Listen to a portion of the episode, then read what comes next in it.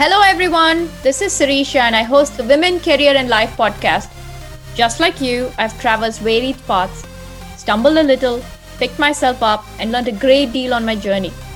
Many of us face similar questions, but we don't always get to have a conversation with our friends or peers. In this podcast, you will hear real stories that you can connect with on the challenges of navigating career and life. You must be wondering who I am. In my everyday life, I'm a career woman, a mom, and an avid reader. I'm also a road tripper, amateur gardener, and even a fashionista on some days. Join me and my guests as we have an open and honest discussion on career change, trade offs, and working across boundaries. You get the idea. It's a perspective you simply may not hear anywhere else. Hello, everyone. Welcome to today's guest episode. I have a very special guest with me, Ms. Santha Sheela Nair. She's an officer of the Indian Administrative Service from the 1973 batch and has had a long and illustrious career in the government services in India and had a wide ranging impact. And what you will find and discover as you listen to her conversation is she's worked on issues and challenges that we talk about today, 15, 20 years ago before they became the items of today. One of Ms. Sheela's significant accomplishments is implementing the rain harvesting program in the state of Tamil Nadu in India. With a population of over 65 million, it is 3x the population of New York City. This implementation averted the Chennai water crisis in the early 2000s. Ms. Sheela, I'm really excited to have you today. Thank you for joining us. To start off, can you give us a background of some of the work you did as your administrative services for the last many years? Uh, my work was my passion. In fact, uh, I, I was very happy to do the things that I was doing and very happy that somebody paid me for it. Enjoyed my work uh, hugely, and uh, I, I knew that when I retired, I was going to have a huge problem because I would no more have the the infrastructure and the work and the, the, and the ecosystem in which I, I enjoyed myself so hugely. So during the course of my career, so the IAS is, uh, is the kind of job where you switch uh, sectors quite frequently. Mm-hmm. And uh, from being a district magistrate uh, in charge of law and order and the police and um, overall development of a district to, to various things. From, from my first posting in Dindigul, where I was the subdivisional magistrate and uh, taking care of the entire uh, administration, you know, you're the government's representative in the division my next posting was MD of the Poultry Development Corporation.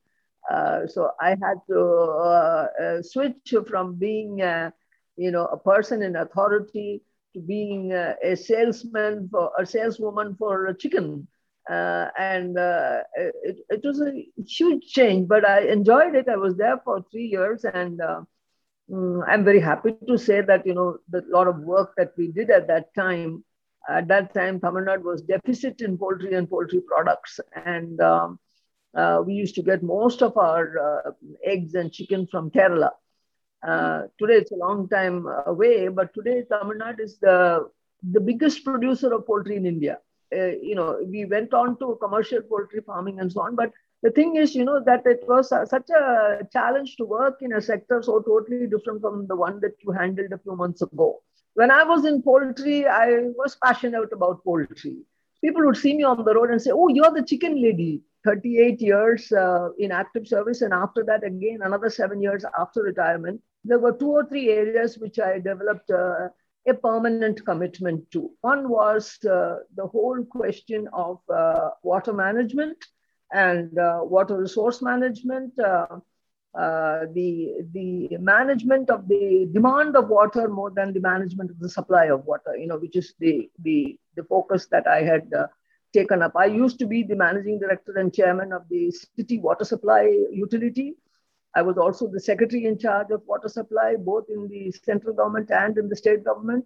I had opportunities to work in that sector a lot, and that's how I gained my expertise in that area. Post retirement, also, I have been continuing uh, to be involved in all aspects of uh, water management, particularly rainwater harvesting, which uh, I had the honor and privilege of drafting a law making it mandatory for the entire state to have rainwater harvesting structures in all their buildings and uh, promoting uh, rainwater harvesting across the state.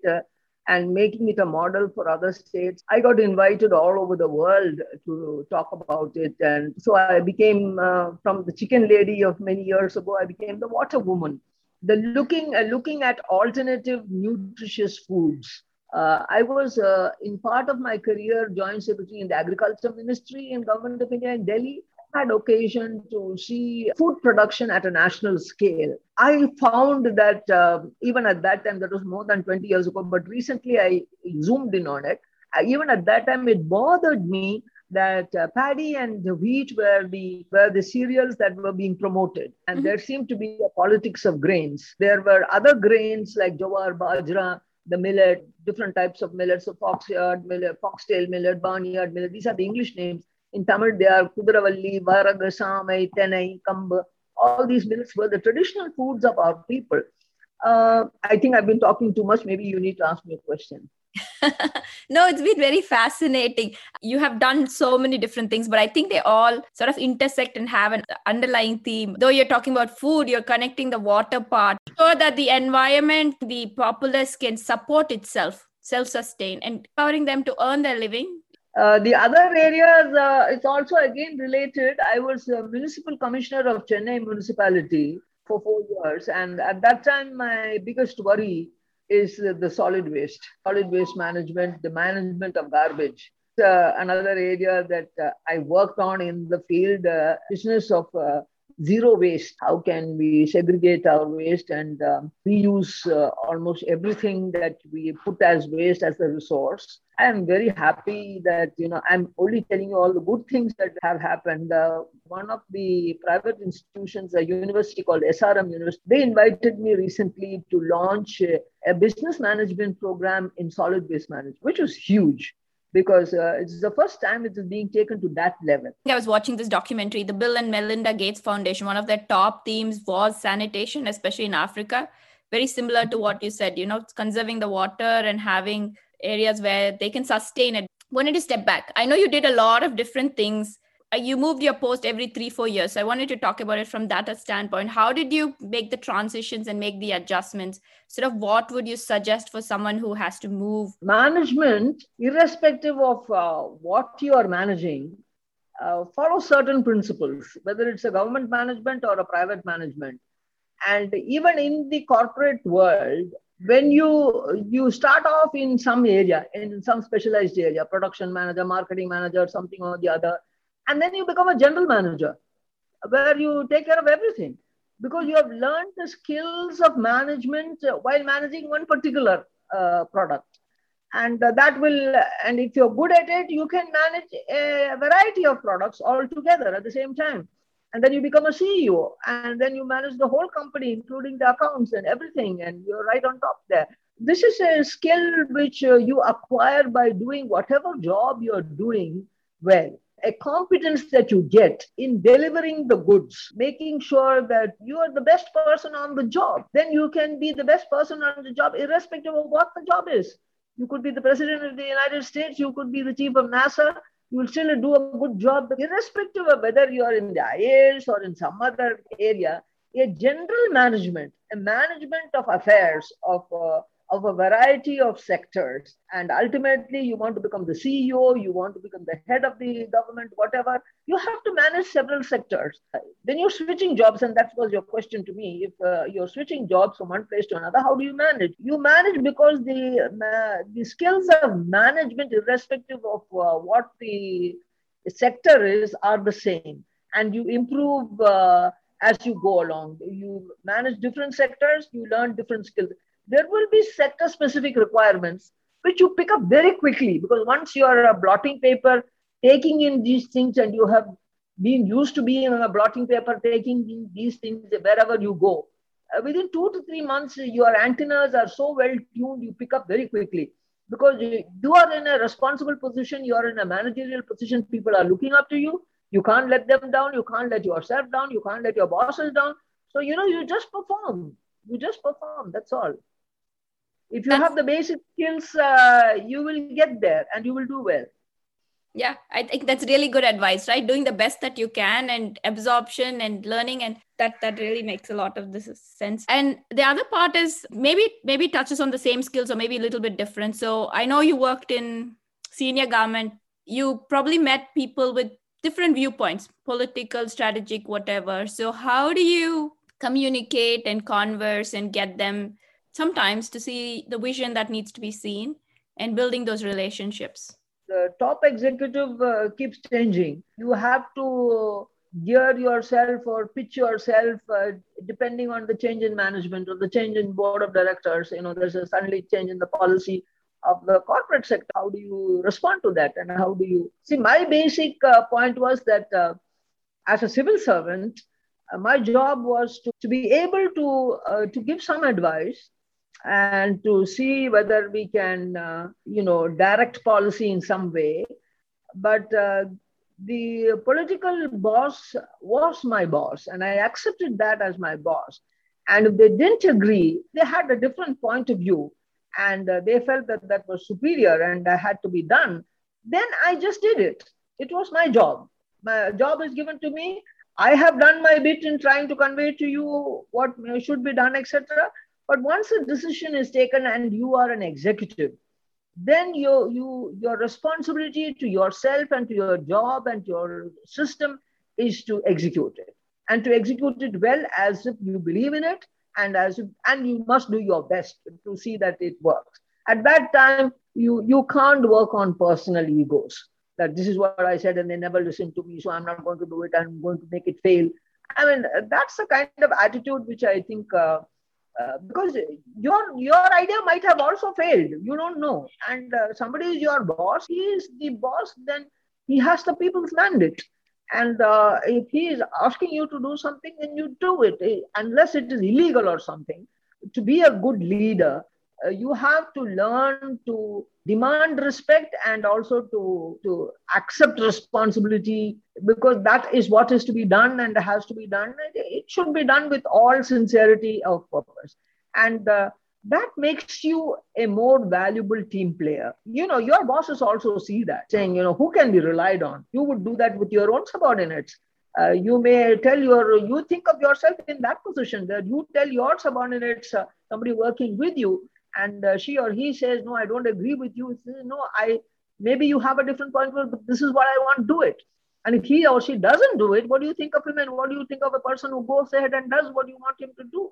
You know, you you you build up a certain reputation of uh, of loyalty, of uh, of commitment to a job on hand, and the ability to deliver in spite of your not uh, necessarily approving of it in the first place. So these different personalities you handle that way because uh, they may have, uh, in fact, uh, I have had to deal with with governments who were one government you are serving and the next government is totally opposed to the previous government.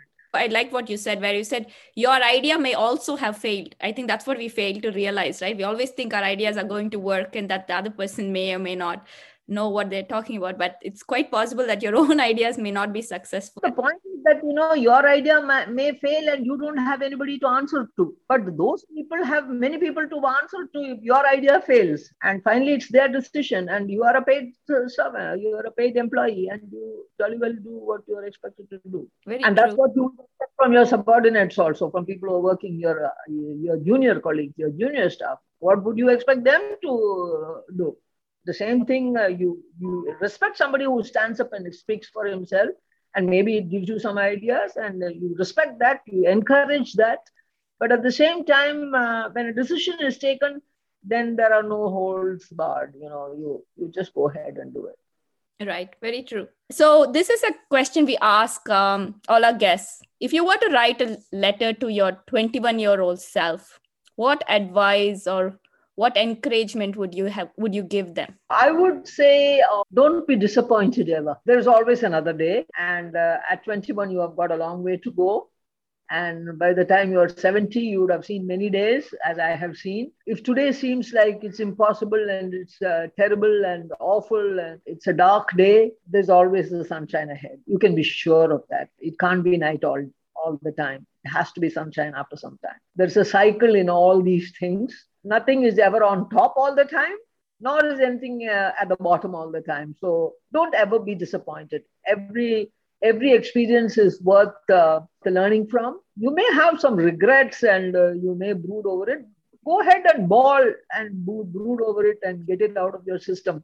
I don't get bogged down by it. Uh, don't let it defeat you. Even the worst of the darkest days will pass over. So the, the single one sentence I would say, don't be disappointed there's always something ahead. That's very good. A very hopeful message, right? For people as they can go through challenges. So I must uh, thank you for prodding me on and uh, provoking me to say more than I intended to. First, I want to say thank you. Thank you. It was such a pleasure to talk to you, just hear your experiences. Pleasure talking to you, Sirisha. I hope you enjoyed today's conversation. Tune in every other Wednesday to catch the next episode. If you think a friend may benefit from this, please share this podcast with them. All the resources we talked about are also available on our website, womencareerandlife.com. I would love to hear from you about your stories and your journey. You can reach me on my blog, Twitter, Instagram, or Gmail at Women, Career, and Life. Until next time, this is Sirisha signing off. Remember, there are infinite possibilities to drive change in career and life. Which will you choose to make a reality today?